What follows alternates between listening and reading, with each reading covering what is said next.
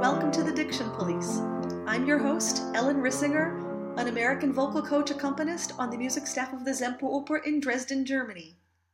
The Diction Police is just starting its ninth year. I started the podcast on April 1st, 2010, and it's been amazing to watch it grow year by year, to meet so many fellow diction geeks, and just to talk about diction with everybody. Thank you all for being a part of that.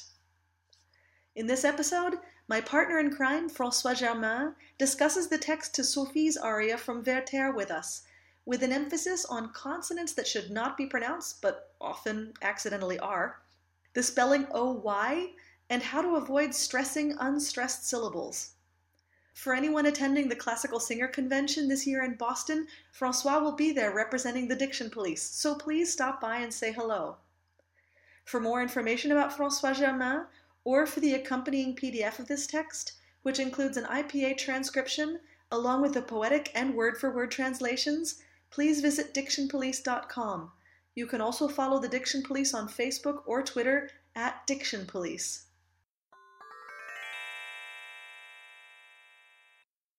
Werther was composed by Jules Massenet to a libretto by Edouard Blau, Paul Milliet, and Georges Hartmann. In Goethe's original Die Leiden des jungen Werthers, The Sorrows of Young Werther, Sophie is only mentioned once, simply stating that she's the eldest of all of Charlotte's younger siblings. Her role is fleshed out in the opera as the perfect foil of youthful happiness for all of the sorrow that the rest of the characters must go through. In this aria, she tries to cheer Werther up by mentioning a party that evening, telling him that she expects him to dance with her.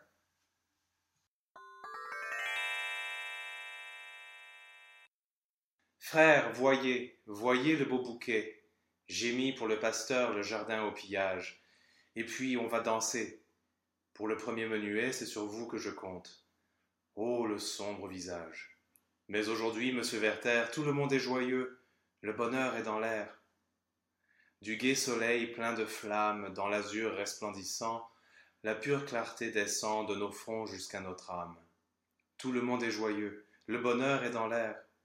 Et l'oiseau qui monte aux cieux dans la brise qui soupire est revenu pour nous dire que Dieu permet d'être heureux.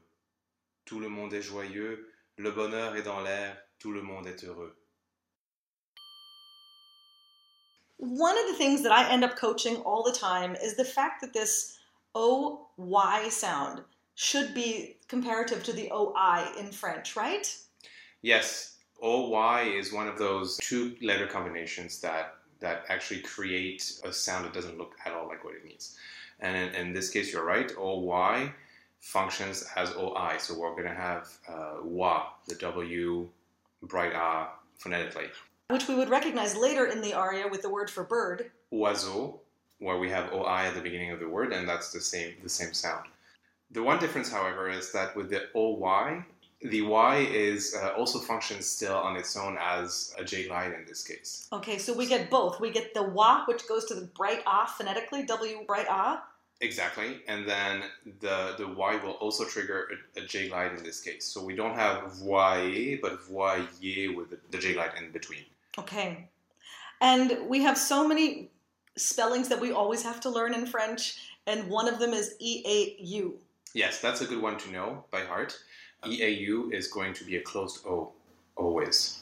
Exactly. Not to be confused with the EUs or the AUs because they can be different than that. Right. So the EUs will either be uh, an open OE, a closed O slash, or a lowercase y. So these are complicated, but Yeah. that's not what we're talking about here. For once, it, it was simple. The EAU is closed O, and so is the AU. It's mostly closed O. Okay, so just for some examples, we have Mais aujourd'hui, we have the AU, that's closed O. and for the EU we have several. Yes, there's, there's always a lot of those in, in the language. So we have tout le monde est joyeux. EU followed by X in this case closes the, the vowel to an O slash. And in the next verse we have bonheur with the OE uh, instead of the O slash because it's followed by a pronounced consonant. So basically, if it weren't followed by a pronounced consonant like this X at the end of joyeux, we're basically going to have the closed. vowel. That's correct. And I believe we have a diction tip about this on the website. We actually do, yeah.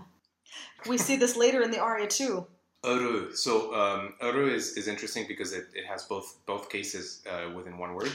The first EU is actually an OE because it's followed by a pronounced consonant, the R. And the second EU is the O slash because it is followed by um, a silent consonant or, or no sound. It's, it's the final sound in the word. And this is actually another thing that I know we've done a diction tip on, but it's important. What do we need to know about vocalic harmonization in, re- in regards to a word like this? When we say about vocalic harmonization, these words are basically what we're talking about, right? Yeah, so the vocalic harmonization is when you have two pairs of, of vowel sounds where there's an open version and a closed version.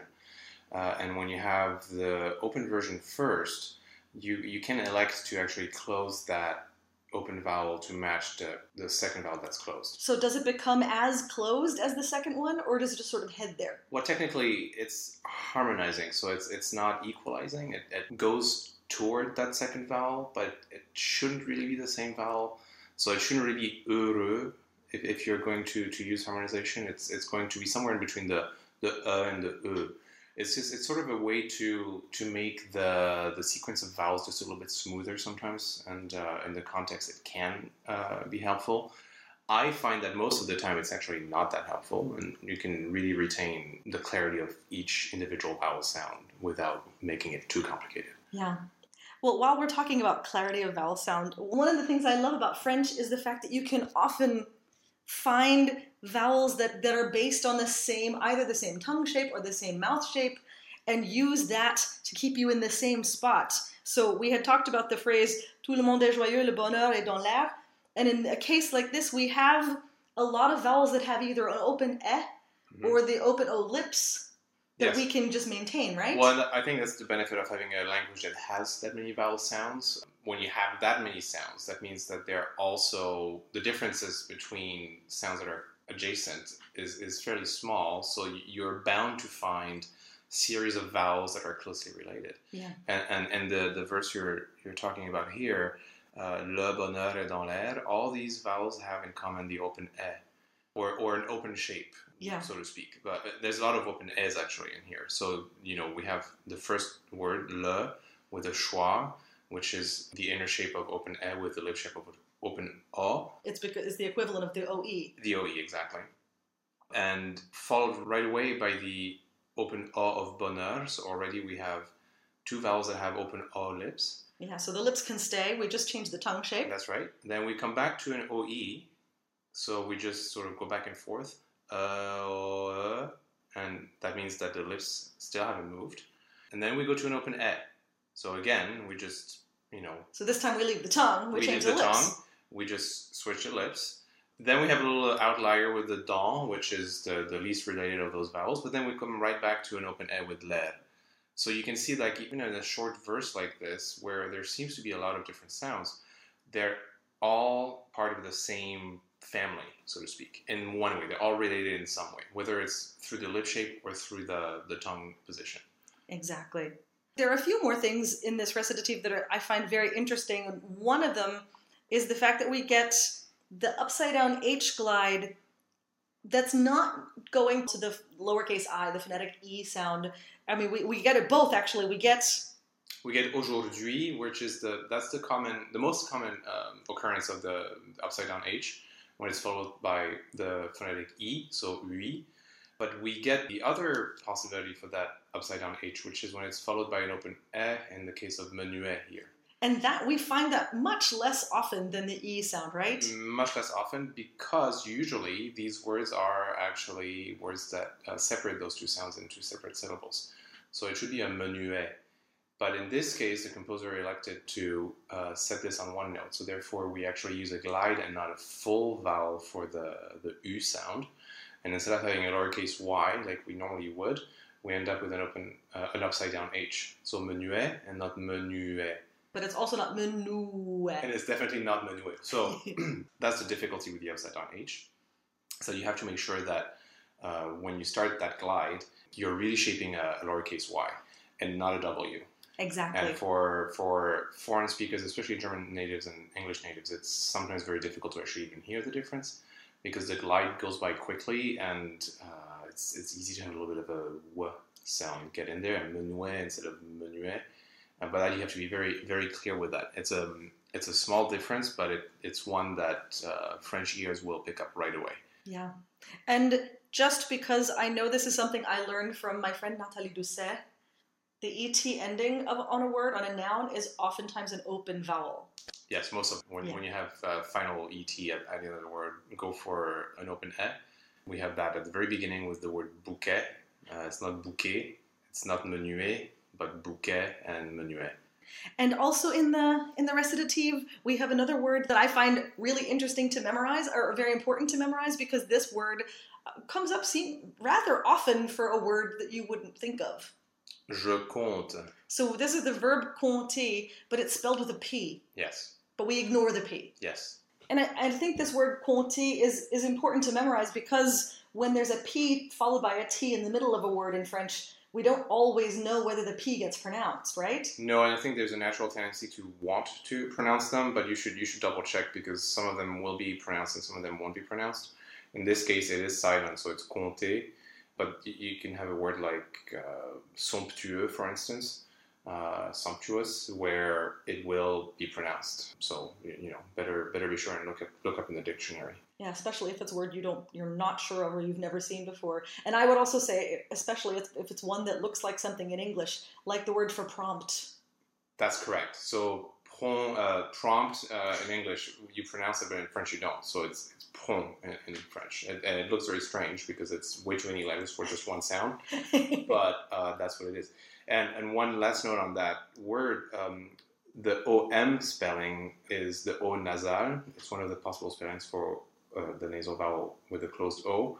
Uh, typically, you, you find these as ON, but whenever you have a P or a B, that N, uh, as, as, as, as, a, as children, we learn that the N turns into an M. So you Mhm. will never have an ONB or ONP, but always OMP or OMB. well, because the basically the the orthography then assimilates the consonant to where the consonant where the following consonant would become pronounced. So that's a very technical explanation. Yeah. That's probably that's probably correct actually, but that doesn't really apply for French because we there, none of these consonants are actually pronounced. But it might be a remnant of when they used to be uh, pronounced. Yeah. Yes. So if, if you want to think about it that way, that's actually uh, Yeah. interesting too. Since we're making that point, whenever we have a consonant, an M or an N, that does become a um, a nasal vowel, we then do not pronounce the N or the M. That's correct. That's one of the biggest topics that I find myself coaching all the time. The necessity for a completely pure nasal vowel in Right. all contexts. Very often, what you will hear is just a little bit of an M or a little bit of an M or an N creep in, in words like le sombre visage or tout le monde est joyeux. Because people anticipate the next consonant. That's correct. So I think there's two things that happen, or maybe there are two things that happen. One is that the, the brain sees the M and the N and wants to do something about it. Mm-hmm. or we're used to the Italian where things are pronounced and there's there's sort of a reflex to, to put them in. Uh, but sometimes even when you know they're not supposed to be pronounced, you will still hear them, and that's because of what you just said, where the singer will anticipate the next syllable. In this case, the B in sombre or the D in monde. And when you do that, on the way to that B or on the way to that D, the tongue and the lips will articulate something that sounds like an, a sort of a ghost M and a ghost N and that's a big no-no. Like you really have to be careful to sing the vowel. So in this case, the closed O, with not too much nasality, but you have to sing that vowel for the whole length of the note and put the next consonant really at the beginning of the next syllable. So not sombre, monde, but sombre and monde. Which goes along with our, our logic of really long vowels and single consonants always in French, too. Yes, and that that is also one big topic of French. And when you coach French, is uh, you you always have to remind singers that this is a vowel-oriented language, and you have to sing the vowels as long as they can possibly be sung without altering the, the rhythm. But you have to connect vowel to vowel, and the consonants have to really be at the beginning of the next sound all the time. You can't have any effects of anticipation. It sounds very um, very odd. It sounds, first of all, un-French, but also you lose a lot of the legato. hmm Well, going along with that, right at the beginning of the aria proper, we have a consonant cluster in the middle of resplendissant, So in a case like this, we don't want to say resplendissant as we would in, in Italian because we would chalk this, the syllable into the vowel. That's correct. And and if you think about the syllabification and the way things are sometimes separated in your scores, it's very possible that you will have uh, res, little space, and then plen, and that that makes you feel or think that you should sing res and then plendissant. So separate in the middle of the cluster. But really, in French, you should not do that. You should really sing the open e and then pretend that that s belongs to the pl. So it's resplend. Splen is the next sound. It's not res plan, but resplendissant. And every consonant sound, whether it's a, a consonant sound on its own or a cluster, should really start the next syllable all the time. Mm-hmm. And one last thing that I want to make sure we talk about are these closed O's because this O nasal is based on the closed O. We get a closed O and a closed O nasal back to back in this aria. De nos fronts jusqu'à notre âme. Yes, so in, this case, the closed O twice in a row.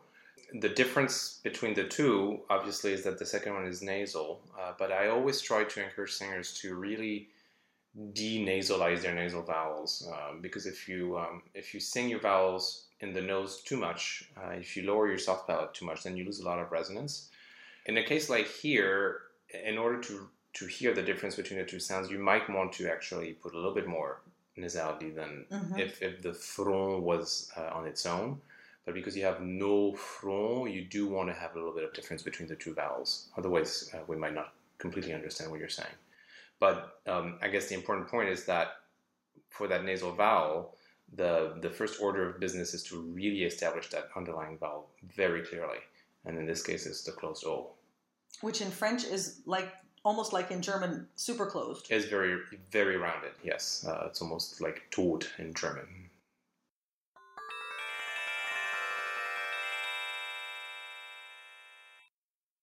We talked about anticipating consonants and thereby accidentally pronouncing an unpronounced N or M after a nasal vowel. But this can also happen very often at the start of phrases, especially ones that begin with a voiced consonant. As an example, look at the start of the aria, Du gai soleil.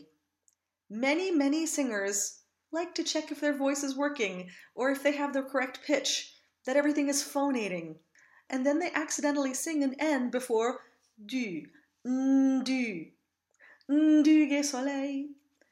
This can occur in any language, unfortunately, and it can quickly become a very bad habit. It's also a very difficult habit to be aware of, so it's definitely something to pay attention to. Trust your voice, trust your technique. Don't test the note to see that it's there.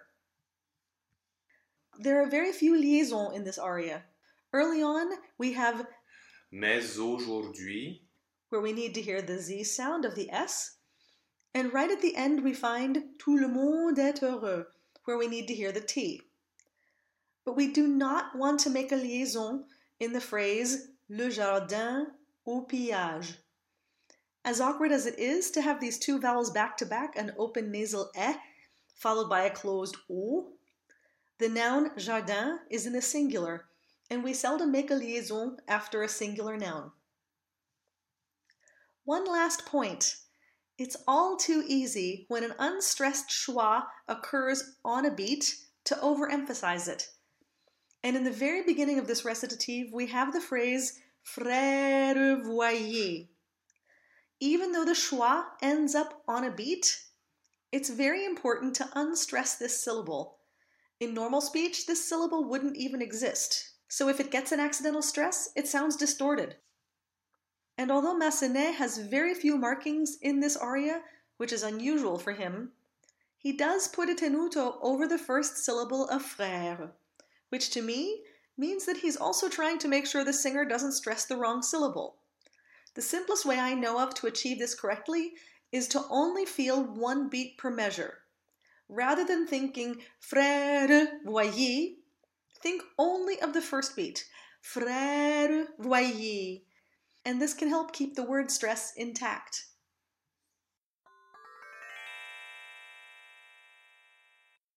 Frère voyez, voyez le beau bouquet, J'ai mis pour le pasteur le jardin au pillage, et puis on va danser. Pour le premier menuet, c'est sur vous que je compte. Le sombre visage. Mais aujourd'hui, monsieur Werther, tout le monde est joyeux, le bonheur est dans l'air. Du gai soleil plein de flammes, dans l'azur resplendissant, la pure clarté descend de nos fronts jusqu'à notre âme. Tout le monde est joyeux, le bonheur est dans l'air, et l'oiseau qui monte aux cieux dans la brise qui soupire est revenu pour nous dire que Dieu permet d'être heureux. Tout le monde est joyeux, le bonheur est dans l'air, tout le monde est heureux.